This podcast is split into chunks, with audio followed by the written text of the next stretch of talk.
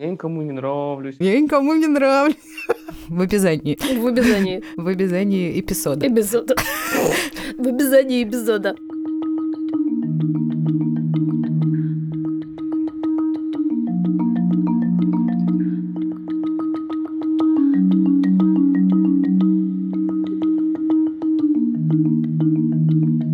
Ну, привет. Привет.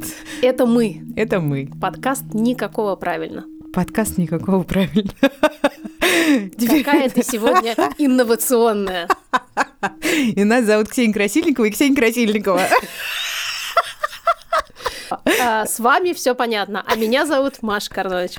Как вы, возможно, уже догадались, по тому, что Ксении Красильниковых здесь две, мы делаем подкаст про ментальное здоровье. И нездоровье тоже. Юмор ходит по краешку. Да.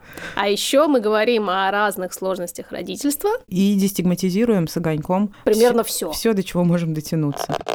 Разные проявления человеческой сущности. И сегодня у нас очень важный разговор на очень любимую нами тему и настолько же сложную, насколько и любимую. Мы говорим о теле, о бодипозитивной риторике, как она влияет на нашу жизнь, о расстройствах пищевого поведения, поэтому это может быть некоторым триггером. Будьте осторожны, слушая этот эпизод. Но нам кажется, что он будет очень классным.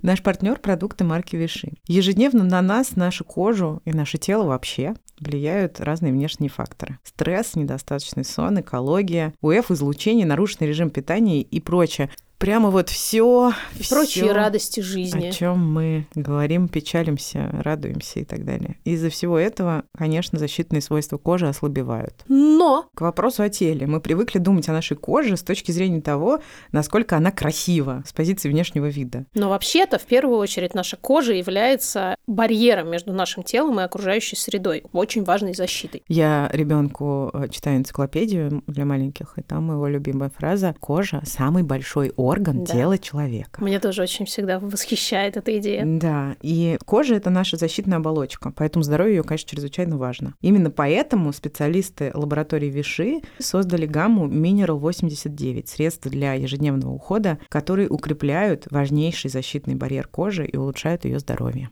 Mineral восемьдесят девять работает в нескольких направлениях. Тут и физическая защита кожи, и поддержание водного баланса, антиоксидантная, противомикробная и ультрафиолетовая защита. Подробности о Mineral восемьдесят девять по ссылке в описании эпизода. Обязательно кликайте.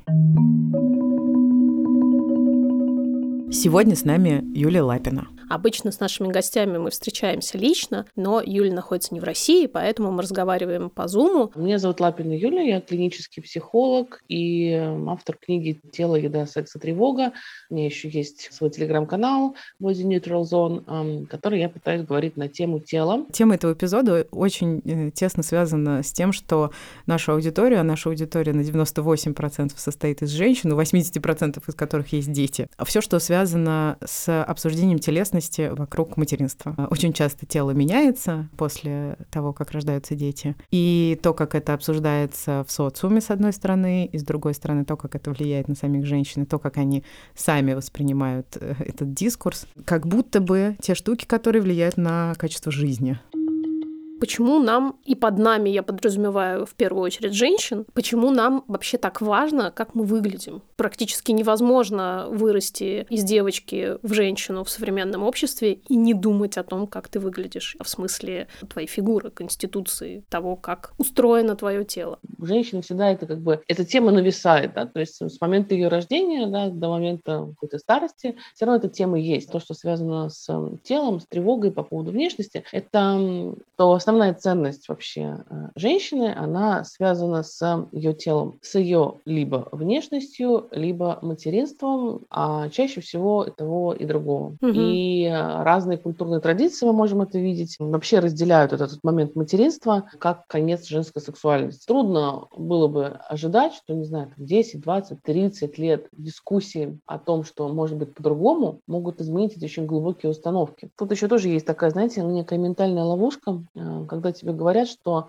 ты больше, чем твоя внешность, ты стоишь больше, ты заслуживаешь больше. Очень сложно человеку в это верить, когда его ежедневные интеракции с обществом постоянно делают ему другие сигналы. Когда тебя постоянно оценивают так или иначе, да, когда постоянно эта тема всплывает, и когда женщины определенной внешности становятся просто общественными невидимками, то нужно очень иметь уверенность в своей правоте, чтобы говорить, что да, я стою чего-то большего. Страх перед изменением тела – это страх очень быстрой девальвации своей ценности. Не только перед партнером, но и перед эм, обществом. Как будто твоя жизнь на этом заканчивается, такая мини-смерть. И вот это желание быстро вернуться в форму, да, в прошлую форму, вернуть себе ту жизнь, которая была до, вернуть себе то тело, ту, ту себя, которая была до всех этих событий, чтобы, знаете, чтобы было как раньше. Один из таких очень э, распространенных сюжетов голливудских фильмов, мы знаем, что да, голливудские фильмы – это в первую очередь э, фантазия, которая обретает визуальное воплощение, что герой или героиня ищут способ вернуться в какой-то тот момент и все сделать по-новому. И на этом паразитирует и вся реклама. Верни себе тело, которое у тебя было до родов, да, вернись в форму. Вот это слово «вернись», оно э, постоянно присутствует, кстати, в англоязычной рекламе тоже. Вот мы очень любим спорить с идеей возвращения в форму после родов. А я еще подумала, пока вы говорили про интересную такую особенность нашей нуклеарной новой жизни. Мы, будучи заперты в своих четырех стенах, еще очень мало видим тела других родивших женщин, что в традиционных обществах было вообще-то абсолютной нормой. Все, не знаю, раз в неделю шли в баню, и в этой бане, собственно, смотрели на других женщин, которые тоже рожали. Единственное, что нам, современным женщинам, сейчас помогает, это какие-то бодипозитивные аккаунты, да, на которые мы подписываемся, мне кажется, ровно за этим самым, чтобы посмотреть на других, воздушные кавычки, обычных женщин, которые нашли в себе смелость там как-то без прикрас показать свои тела. Вот как мне кажется, ты, Маш, человек, который через, в том числе, репрезентацию действительно может присваивать себе какие-то когнитивные штуки и наблюдать внутри себя соответствующие изменения. Mm-hmm. А я вот как раз человек, которому, несмотря на годы вникания в дискурс, полного с ним идеологического согласия и, в общем-то, обильной репрезентации, которую я сама себе устраиваю в диджитал-мире в первую очередь, но и в реальном мире тоже, несмотря на все это, я все еще под очень-очень большим влиянием идей о том, как я должна была бы выглядеть, чтобы быть, боже, ну, привлекательной. Да. И, к сожалению, вот тут еще такой, наверное, момент, который мне хотелось бы сейчас осветить. Моя жизнь складывается таким образом, что, несмотря на то, что изменения в моем теле, связанные с родами, вообще-то минимальные, жизнь моя, ее событийная сторона, как будто бы меня укрепляет вот в этом стереотипном мышлении относительно того, что я выгляжу как-то непредпочитаемо. Привлекательность моя, она никаким образом не подтверждается извне, за исключением очень-очень большого количества разнообразных комплиментов, которые я получаю от своих близких, в первую очередь, друзей. И, и подруг. И подруг. Несмотря на то, что я на уровне сознания, разума не согласна с идеей о том, что моя привлекательность определяется романтическим интересом со стороны мужчин, в поле, скажем так, моих ощущений и чувств все работает ровно так. И сколько бы я ни не соглашалась с этой идеей, она все равно слишком сильно определяет мое отношение к себе. Похоже, это единственное, ну, скажем так, объективное различие в нашем жизненном опыте, потому что у меня есть постоянный партнер много-много лет, да, человек, который меня как бы выбрал и выбирает оставаться со мной рядом. А в Ксуксиной жизни, соответственно, есть некоторая, назовем ее так, свобода. Какое хорошее слово ты подобрала. Да, которая имеет негативную особенность, то есть отсутствие вот этого самого постоянного мужского интереса. Да, хоть какого-то. Окей, хорошо, хоть какого-то, скажем так. Просто так очень круто рассказываете, так круто рефлексируете, знаете, что просто я заслушала историю. Спасибо, приятно. приятно. Так интересно. Видно такой глубокий самоанализ, видно, что люди этим вообще... Не то, что там ходят по кругу на уровне, ну, блин, я никому не нравлюсь. Вот правда, поверьте, это тоже во мне существует. То есть, например, Маше я могу регулярно ныть. Я никому не нравлюсь. Да. И это просто часть этих размышлений, бесконечного бегания, не то чтобы даже по замкнутому кругу, у него есть ответвление, он там становится некоторым лабиринтом, но все равно я упираюсь вот в какие-то такие штуки, которые мне ужасно не нравятся, но я с ними все равно живу. Почему же у нас так не, не сочетаются наши когнитивные представления о предмете и, собственно, чувственная ощущения, часть? Да. Вот вы сами формулируете себе ответ, что это абсолютно разные системы, которые за это отвечают. Понимаете, если бы люди действовали исключительно исходя из их рациональных вещей, мы бы, например, не имели проблему аддикции. Мы живем в эпоху расцвета, да, технического прогресса, такого обожествления когнитивных способностей, да, интеллекта, и нам кажется, что мы все в этом мире можем через него познать. Мы, а, наш внутренний контрол-фрик а, просто сейчас сидит там на троне, в короне и говорит: смотри, у нас технологии, ракеты летают в космос, туристы летают в космос. Не знаю, мы можем передавать гигабайты информации в секунду. А почему? Потому что ай кью, потому что интеллект, то есть мы можем весь этот мир познать. Да, мы читаем древнегреческую литературу, мы понимаем героев, понимаем их мотивацию, и кто там почему на кого обиделся, возненавидел, влюбился, Бился, да, или расстался. Это просто абсолютно разные процессы. Mm-hmm. Когда говорят, что да, вот я, значит, проникся теми бодипозитива, я подписан на всех а, плюс-сайз и плюс-плюс-плюс-плюс-сайз моделей, mm-hmm. людей с а, особенностями развития, с ограниченными возможностями или что-то еще. Я их всех принимаю, мне кажется, что там, не знаю, растяжки, веснушки, четыреста килограмм, без рук, без ног, все классно, я их вижу, нахожу классными, неординарными, красивыми, суперскими, но я подхожу к зеркалу и себя ненавижу. А вот я урод. Вот они все классные, а я урод. Ну, ровно это и происходит. Это, это просто, да, это просто то, что обычно говорит Ксукса. И я знаю, что эта проблема, она не моя личная. Я знаю, что у множества людей, в том числе, кстати говоря, фем и бодипозитивных активисток, эта проблема есть. Но это ужасно раздражает. Но мне очень близко, да, вот рассуждение о том, что мы, конечно же, хотим быть королями разума, и чтобы разум шел впереди и как-то помогал нам справляться со всей остальной жизнью. Но очень как-то хочется одно к другому приблизить. И я, например, глядя на Машу, понимаю, что в принципе это возможно.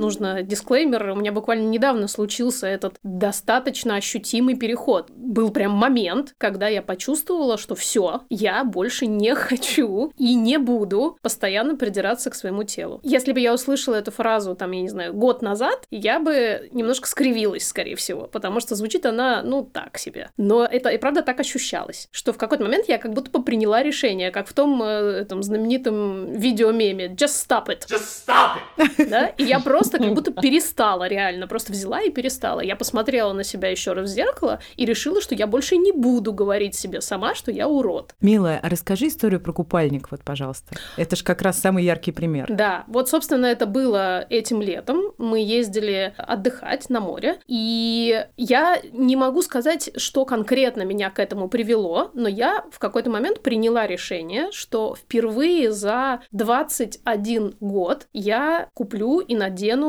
раздельный купальник. Дело в том, что у меня, когда мне было семнадцать лет, была очень большая операция полостная, и она оставила после себя э, один огромный шрам на животе и несколько поменьше. И, будучи семнадцатилетней девушкой, я приняла единственное, как тогда казалось, верное решение закрыть свой живот и никому его не показывать, ну, кроме тех людей, с которыми я оказывалась в сексуальных отношениях. И вдруг этим летом я сказала себе, что все, мне надоело, я больше так не буду делать.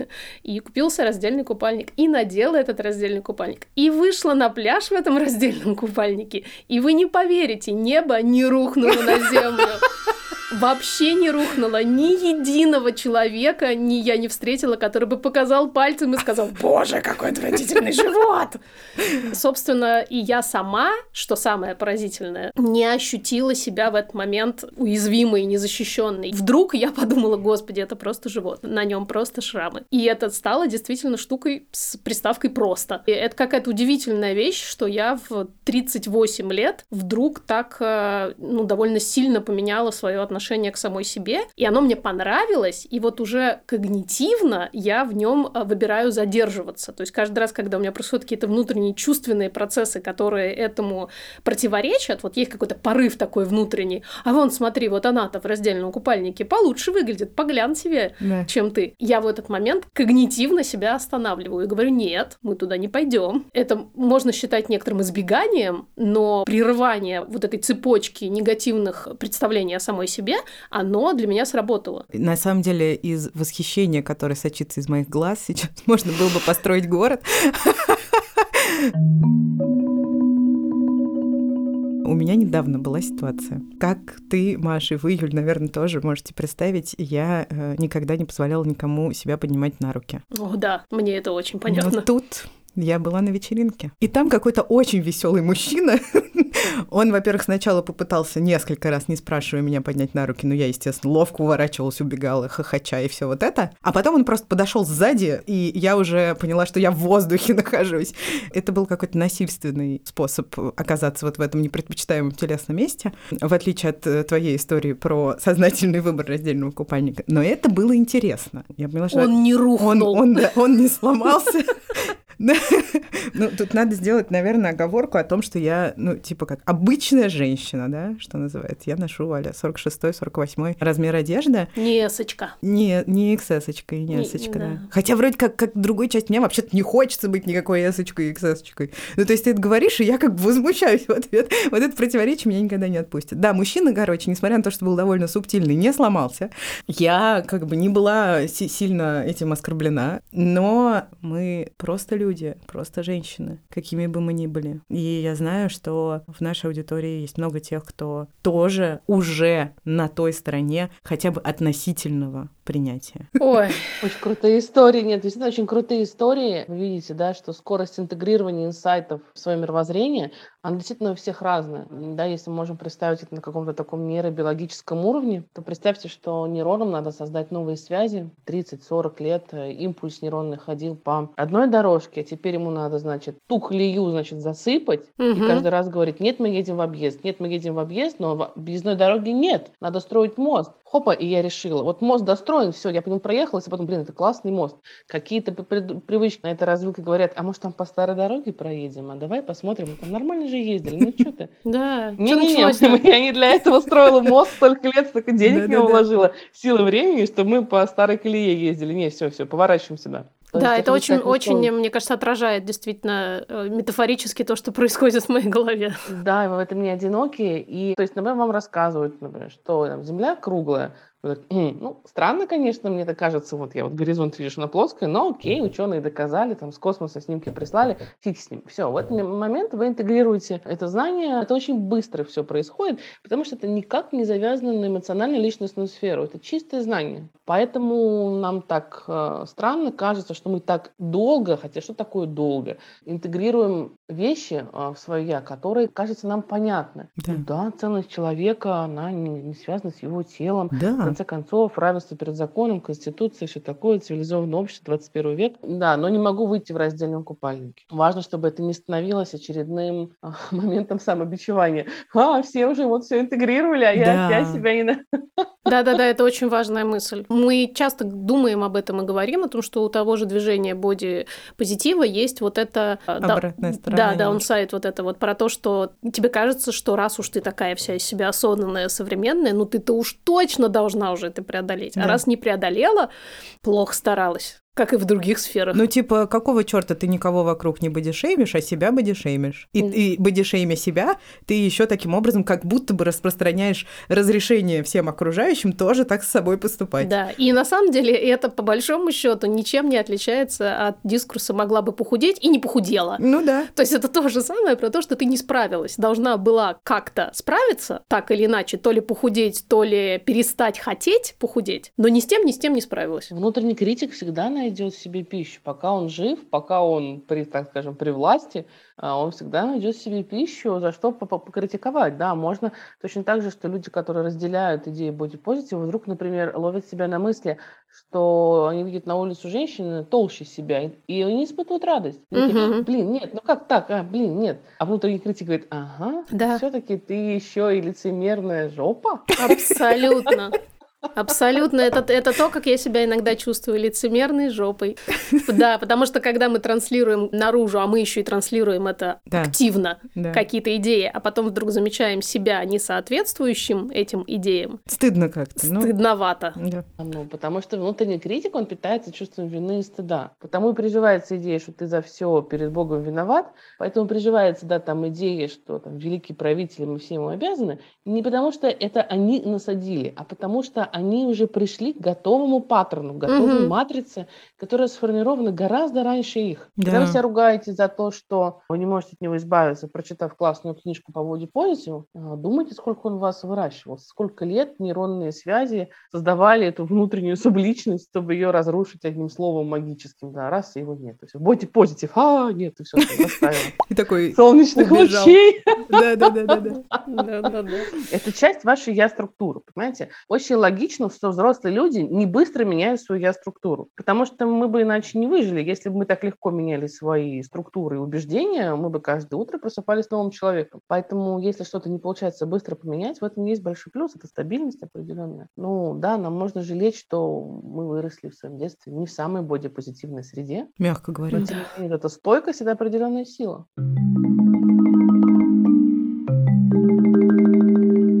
Заводим. Завели. Завели. Наша рубрика, которую мы делаем вместе с сервисом психологических консультаций. Ясно? Ой-ой-ой-ой-ой. И в этой рубрике мы с Ксуксой делимся своими открытиями и мыслями по поводу нашей многолетней психотерапии. А почему мы это делаем? Потому что Ясно — это тот сервис, который делает психологическую помощь доступной из любого места в мире, во-первых. Во-вторых, доступной финансово, потому что консультации стоят всегда одинаково — две тысячи восемьсот пятьдесят рублей. А еще безопасной, потому что все терапевты а, прошли строгий отбор, а также регулярно проходят супервизию и интервизию. Поэтому мы очень смело рекомендуем. А еще у нас есть промокод «Никакого». Дает скидку двадцать процентов на первую консультацию. Пользуйтесь. К нашему сегодняшнему разговору расскажу про свой важный инсайт, потому что он связан с телесностью. Такая штука, как страх отвержения, это мой невидимый сиамский близнец. Это то, с чем я хожу по жизни, и то, от чего я, к сожалению, не могу избавиться. И отвержение я ожидаю в большинстве ситуаций. И иногда в жизни происходят события, которые подкрепляют, скажем так, этот страх. И это, конечно, довольно хреново, потому что это мне не очень дает возможность двигаться дальше. Надо сказать, что при этом он не мешает мне, этот страх, строить близкие отношения, особенно с друзьями. И во многом это происходит благодаря тому, что я много занимаюсь этим в терапии. И в частности, я знаю, что это связано, сам по себе этот страх во многом связан с моей самооценкой, а самооценка, в свою очередь, очень связана с телесностью. Тут даже дополнительных пояснений не нужно, как бы что на что и как влияет. К сожалению, пока это так, но, может быть, однажды постепенно я смогу эту реку повернуть вспять. Выстроить мост да. и, и начать на, по нему ездить, наконец-то. А я продолжу идею про страх отвержения, потому что это действительно был в какой-то момент один из главных инсайтов в терапии. Понять, что вообще все, чего я боюсь, и вообще самый главный источник боли мой в, в любых отношениях с любыми людьми, это тот самый страх отвержения. Я в какой-то момент придумала, как с ним обращаться. Я решила, это такая довольно популярная техника, довести этот страх до абсурда. Оказалось довольно неожиданно, что когда я представила себе, что меня бросили вообще все, и я осталась прям одна-одна-одна, у меня сразу нарисовалась такая картинка, какой-то домик на берегу озера, и я вот там реально одна, и я поняла, что, ну, в целом я выживу. И, скорее всего, мне даже будет неплохо, потому что вообще-то я провела довольно одинокое детство и привыкла быть сама с собой. И после этого меня многое отпустило. Я поняла, что я уже не готова так сильно прогибаться под что-то, что мне не подходит, из одного этого страха, что от меня отвернутся и уйдут. Это по-прежнему довольно неприятно, но я решила, что я с этим справлюсь. И то, что мне помогло в этом решении, это реально годы вот этой терапевтической поддержки, которые помогли мне выстроить какую-то устойчивость, устойчивость и понимание, что вообще я ценна сама по себе. Хорошо, что у нас эти мысли благодаря терапии и благодаря нашему взрослению могут появляться и как-то нам добавлять, что ли, воли к жизни. Да, однозначно. Воли к изменениям каким-то. Очень хорошо думать, что впереди что-то есть. Или может быть. Я, честно говоря, так думаю. Еще интересный вопрос, да, насколько же, понимаешь, ваши истории очень впечатляют. То есть представить, сколько лет и сколько энергии занимает такая, ну, в кавычках, простая вещь, как тело. То есть это вот разрыв, просто тектонический разрыв, понимаете, между мужской и женской психологией. Сложно себе представить такую историю, чтобы рассказал мужчина. То есть я думаю, что ваша история отзовется да. каждой женщине. Переживала на это так или не так, но они абсолютно понятны. Сколько энергии экономит мужчина. Мужчина, который, не знаю, пережил операцию, и он думает, я теперь буду носить там, не знаю, какой-нибудь очень высокие плавки или купаться в каком-то там дайвинг-костюме. Ну, конечно, на, нам же даже общество говорит, шрамы украшают мужчину. И это да. мысль, о которой я очень много думала, с, начиная с семнадцати лет, потому что я понимала, что, ну, меня-то они, очевидно, не украшают, раз я не мужчина. Ну, это же некая догма, которую мне общество внушает. И почему шрамы украшают мужчину? Потому что наличие шрама поддерживает идею о, о маскулинности, о том, что, ну, наверняка начнут с кем кем-то бился, кого-то победил. Ну, а я жертва, во-первых, а во-вторых, еще и тело-то мое меня подвело, получается, потому что это же не то, что я с кем-то внешним врагом билась и победила его, и молодец теперь. А в моем конкретном случае оно меня подвело дважды, потому mm. что через много лет после этого, когда я попыталась забеременеть, я не смогла. Да, и еще сюда же как будто бы попадает вся история с отношениями с едой. Да. Потому что мы оказались в той точке, где еда уже для большинства людей, не знаю, нашего поколения, на условной социальной прослойке, еда не может быть просто едой. Не, вообще никак. У нас с Машей вроде бы нет истории эр пэ пэ, хотя, казалось бы, для этого были все предпосылки. У меня ярко выраженное эмоциональное переедание. И действительно, еда всегда для меня была способом успокоиться, способом почувствовать себя в безопасности, а вовсе не восполнить свой там энергетический запас. Да, и трудно здесь не вспомнить о том, что материнство в этом смысле — это какая-то ужасно особенная штука, потому что вот в эти первые, не знаю, месяцы, годы после рождения ребенка, когда у тебя нет секунды на то, чтобы выпить воды, ты оказываешься в каких-то очень особенных отношениях с едой. Для многих, например, моих близких женщин, какое-нибудь печенье служит одновременно способом быстро насытиться, потому что нет времени, с одной стороны, и... Э, наградой. Ну, как-то, да, себе что-то приятное сделать, потому что откуда взять еще источник хоть чего-нибудь приятного, когда тоже на это нет ни времени, ни эмоциональных сил. Да, а потом, следом за этим, получаются в кавычках лишние килограммы, и это снова приводит нас вот к этому циклу, где на первый план выходит бесконечное чувство вины. Да. И это настолько несправедливо. У меня был такой период в жизни, когда я была няней для ребенка своей близкой подруги. То есть я ушла с работы, и это был, была моя full-time job. Я не рассказывала, да? Я не знала. Видишь, смотри, еще что-то ты про меня не знаешь. И я Я тогда набрала довольно много килограмм. Я, во-первых, действительно свою усталость, а я довольно сильно уставала, заедала. И еще всегда доедала за ребенком то, что он не съел. Я сознательно не готовила себе дополнительной еды. И когда у меня родился свой ребенок, мне кажется, я в какой-то момент э, приняла вот это решение, что я не буду доедать за ним еду, потому что в этом для меня очень много ощущения, что я иду второй. Mm-hmm. Это такая... уважаемая идея, что ребенок он же маленький, а вы потерпите. Да, и в какой-то конечно. момент я восстала просто всем своим существом против этой идеи. И вот эта вот штука, связанная с едой, казалось бы, какая-то маленькая, не, не очень важная деталь, она стала для меня своего рода таким лозунгом. Да, и видите, какой складывается некий перевертыш, при том, что чаще всего женщина, мать, да, партнерша, супруга является несущей конструкцией в семье, именно она обесценивается. Ни один архитектор, да, ни один строитель не скажет, что вот эта несущая колонна, которая на чем все держится, что за ней-то мы должны меньше всего ухаживать. Mm-hmm. Фиг с ней, развалится, ладно, как-нибудь там, не знаю, само. Фактически на тебе все держится, но ты при этом ничто. Угу. Очень нелогичная какая-то идея, но мы почему-то очень легко в нее верим, когда нам ее предоставляют. Немножечко нашей любимой статистики, основанной на исследованиях о расстройствах пищевого поведения, которые вообще-то являются огромной проблемой для всего земного шара. Из всех психических расстройств, расстройств пищевого поведения самые смертоносные. И это какая-то неочевидная вещь, да, для абсолютно. Большинства, но когда ты начинаешь об этом думать, вау. Различные расстройства пищевого поведения затрагивают по меньшей мере девять процентов всего населения Земли. Около тридцать миллионов американцев уже столкнулись или еще столкнутся в течение жизни с расстройствами пищевого поведения. Вероятность передачи расстройств пищевого поведения по наследству оценивается в двадцать восемь - семьдесят четыре процента. И это, конечно... Немножко пугает, с одной стороны, а с другой стороны, например, для меня это большой стимул, как и вообще со всеми моими ментальными проблемами, лечить их у себя для того, чтобы в том числе не передать их своему ребенку. Да. Около двадцать шесть процентов людей с расстройствами пищевого поведения предпринимают попытку суицида. сорок два процента девочек, учащихся, и меня это сейчас просто убивает, в первых-третьих классах, то есть самые малышки, хотели бы быть худее, чем они есть. То есть почти половина. Больше восемьдесят процентов десятилеток боятся полноты. Обоих полов, кстати. сорок шесть процентов девять-одиннадцатилеток сообщают, что они иногда или часто соблюдают диету.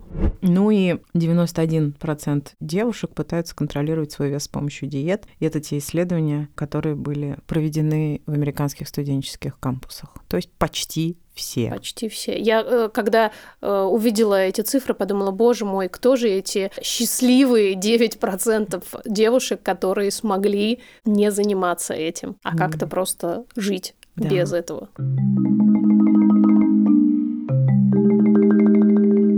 Как только мы перестаем рефлексировать свои собственные отношения с едой, мы, как матери, тут же переключаемся на идеи, что мы даем нашим детям. О, да. Как в прямом смысле слова, что, чем мы их кормим, какими конкретно продуктами мы их кормим, так и, значит, в переносном, какие привычки, какое отношение к еде мы им прививаем. На конкретном примере. Мы тут с ребенком были у врача. И после неприятного опыта, коим является посещение врача, мы заехали в Макдональдс, я купила ему картошки О, фри, боже. которую он обожает. Он говорит, как тож.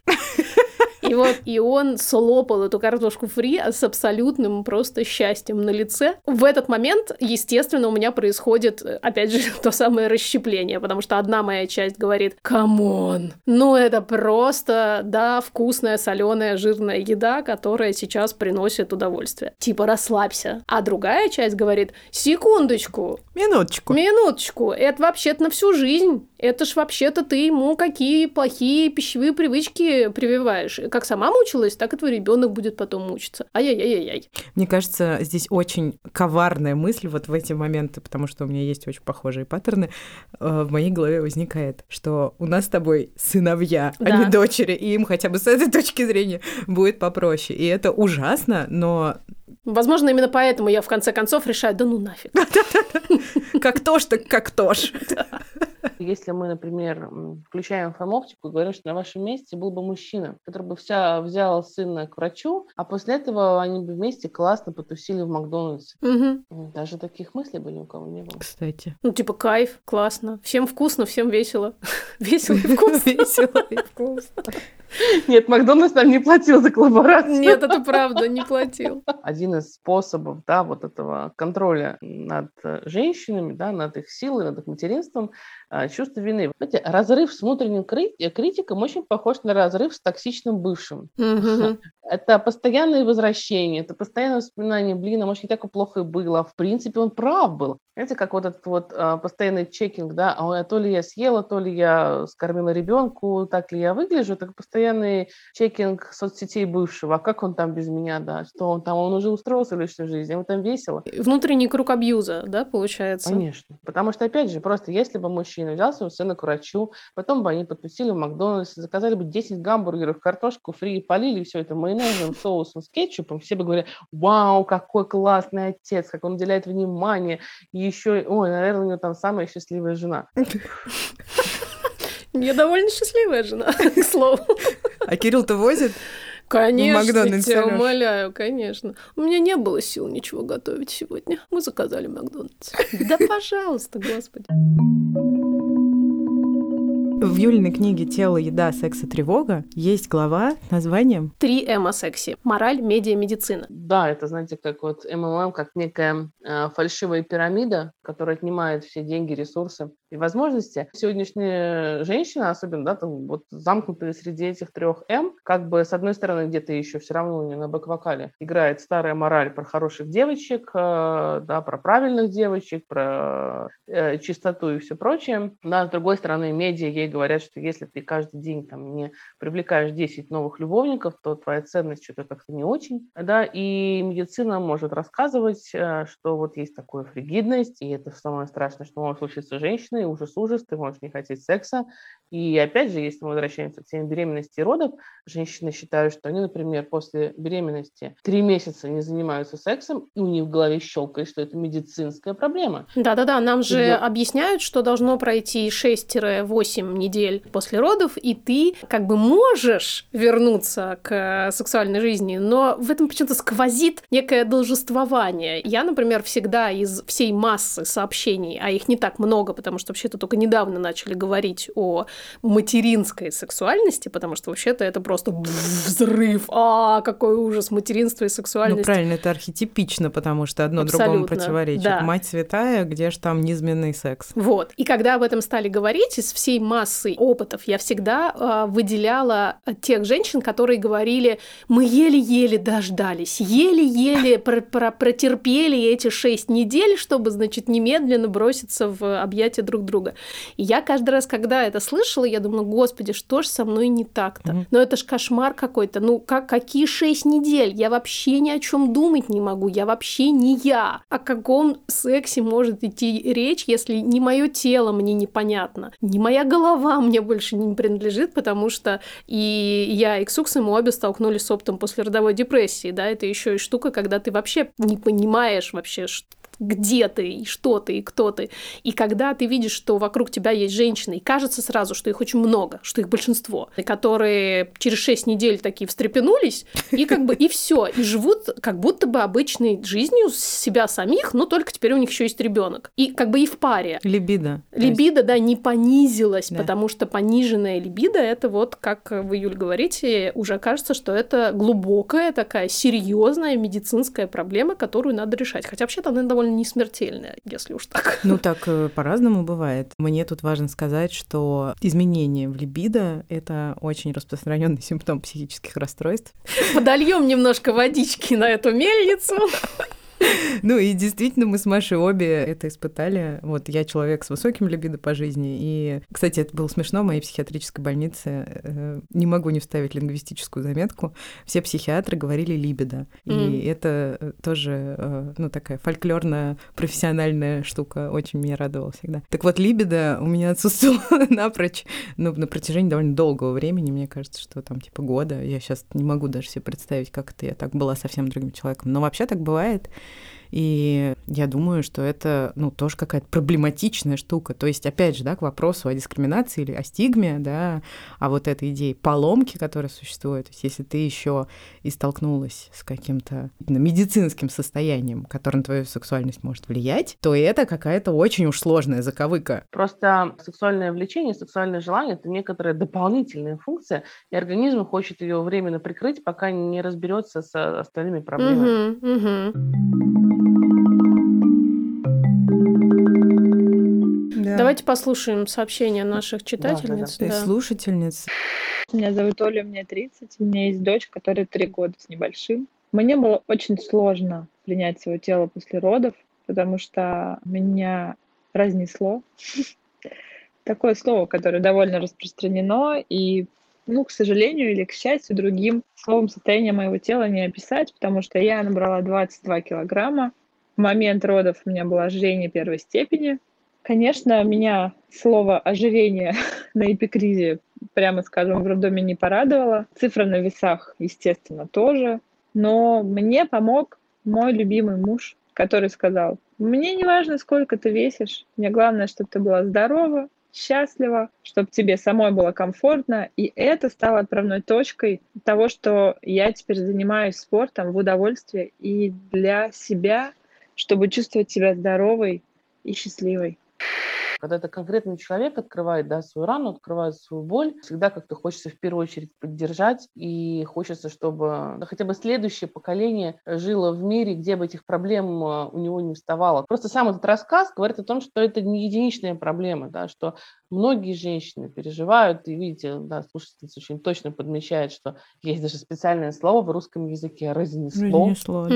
а, это болезненное, оскорбительное слово. Мы там не можем сказать, например, про котика. Вот что-то моего котика разнесло. Здорово, да, что она находит поддержку в своем партнере. Мне кажется, очень важно вообще людям слышать, насколько слова любви перевешивают вот эту вот внутреннюю боль, насколько мы на самом деле имеем власть над другими своей поддержкой, своей любовью, и сколько мы на самом деле можем сделать, мы можем изменить жизнь, да, если мы поддерживаем тех, кому эта поддержка так нужна. Да, мне тоже кажется это очень важным, и мне еще отдельно кажется важным в этой истории, что всему тому скопу внешних, как бы, направленных копий, вот эта любовь и принятие со стороны мужа, насколько это может классно противостоять. Да, мне тоже как, как будто бы прям даже хочется очень сказать этому незнакомому мне человеку, этому мужчине большое спасибо, потому что мне очень важно, когда люди вообще оказывают друг другу поддержку, и для меня это как-то очень резонирует с моим собственным опытом. Я очень благодарна Кириллу за всю ту поддержку, которую он мне оказывал, за все то принятие, которое он мне давал, потому что, мне кажется, за долгие годы наших отношений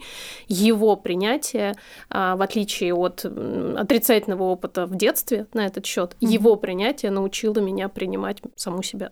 Это очень важно, теплый внешний взгляд. Да. Это классно. Привет, меня зовут Аня, мне тридцать семь лет, моей дочери пять с половиной, и у меня не было каких-то особенных сложных отношений с телом после родов. Но я совершенно помню, что я совершенно не могла понять, во что это тело одевать, потому что старая одежда почему-то меня перестала устраивать, новые, все, что я покупала, мне не нравилось. И мне посчастливилось участвовать в проекте стилиста. У нас это вылилось в год работы. И это была практически психотерапия, в которой я совершенно по-новому узнала и тело, и себя. Я до сих пор одеваюсь, опираясь на те знания, которые я там получила, и на тот образ своего тела, хотя тело уже сильно изменилось. Одежда действительно имеет огромное значение и очень сильно влияет на то, как мы себя ощущаем. Я уже некоторое время назад тоже приняла довольно сознательное решение поменьше покупать той одежды, в которой я чувствую себя не очень комфортно, даже если мне кажется, что она красивая, даже если мне кажется, что она должна была бы мне идти. Это тоже постепенно стало довольно сильно влиять на мое самоощущение. Мое, как бы, некоторое наблюдение у меня, оно не то чтобы очень какой-то экспертный, у меня есть супер много информации, но я видела со стороны людей, которые занимаются стилем профессионально, довольно большое обилие фэдшейминга, который идет через вот эту вот реплику «скрыть недостатки». Идея, как бы, обычно как раз состоит в том, что нужно делать более предпочитаемую версию себя, используя какую-то одежду, и быть не настолько неприемлемой. Да, мне просто остается с вами согласиться. Очень часто, знаете, люди, которые стесняются своего тела, они могут носить, например, только черные цвета или мешковатую одежду. А одежда — часть нашего разговора с социумом, часть нашего диалога невербального. Поэтому, конечно же, что слушательница очень здорово упомянула, что это был для меня терапевтический процесс именно на таком телесном уровне. Привет, меня зовут Юля, мне тридцать один год. Это история про булимию, которая со мной больше десяти лет. Во время беременности я набрала с сорока килограмм до семидесяти шести при росте сто шестьдесят. Сказать, что я ненавидела себя, это не сказать ничего. Роды были тяжелые, как и беременность, и закончилось все экстренным кесаревым сечением. Моему сыну в октябре год, и я смотрю на него и понимаю, что мое тело – это не про вес. Мое тело – это чудо, потому что я могу сотворить счастье, я могу это счастье родить. Более того, у меня появились силы лечить эр пэ пэ. Булимия никуда не уйдет, я знаю это. Булимиков бывших не бывает, это ремиссия. Но я точно знаю, что началась моя новая история. История о любви к себе. И об этом мне каждый день напоминает мой шрам. Спасибо вам за ваш подкаст.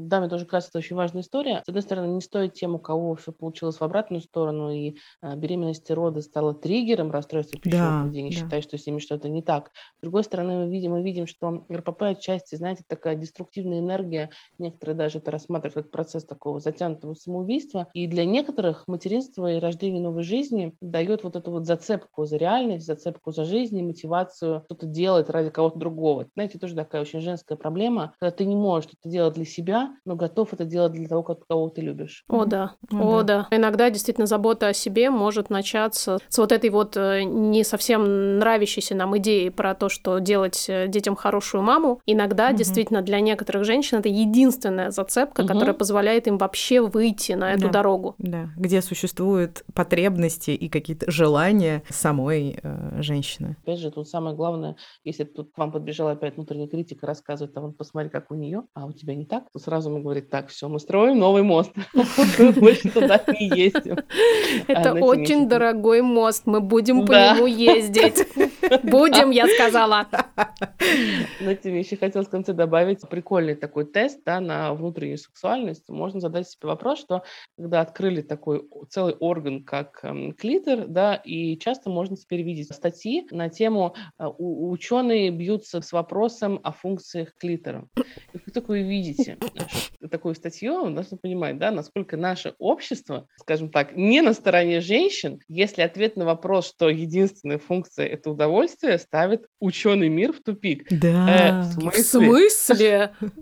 Какое такое удовольствие? Целый орган непонятно для чего, зачем женщине да. просто удовольствие? В смысле, он никак не должен влиять на мужчин? Как это так? Секундочку. Мы должны еще поднять несколько миллионов грантов, чтобы разобраться с этим вопросом. Да, надо еще поискать, какое такое там удовольствие они себе придумали. Спасибо огромное за разговор, это было очень интересно. Я бы очень хотела послушать такой эпизод подкаста это несколько правда. лет назад. Вам спасибо большое, вы очень крутые ведущие, и вы просто должны знать, что вы явно подаете кирпичи своим слушателям в строительстве этого моста на ту сторону реки. Спасибо, это бальзам. Самое сердечко да. просто. В общем, мы надеемся, что это был теплый, поддерживающий разговор. По крайней мере, для нас он был очень поддерживающим и отдельно очень интересным, потому что мне кажется, что я на все эти темы могу говорить бесконечно. Это какая-то огромная часть моей жизни. Поэтому, если вам тоже есть что сказать, пожалуйста, приходите в наш инстаграм ноу точка правил точка ноу. Там будет пост, и под этим постом можно будет порассуждать на эту тему, рассказать, как это устроено у вас, ваши отношения с телом. И через недельку мы снова здесь. Как бы ни было, мы вас очень обнимаем. Напоминаем, что нет никакого правильно. Да, и будем здесь через недельку. Маша, Ксукса и вы. Пока. Пока. Что это просто? На всех остальных у меня закрыты глаза. На всех? Ну или просто, может быть, у меня нет глаз. Ну слушай, если это лайв фотки, то их можно... Ну типа есть вот такое. Можно выбрать. Потому что ты болтала, мне кажется, вместо того, чтобы фотографироваться. А почему у меня такой кривой рот? Потому что ты болтала. Почему?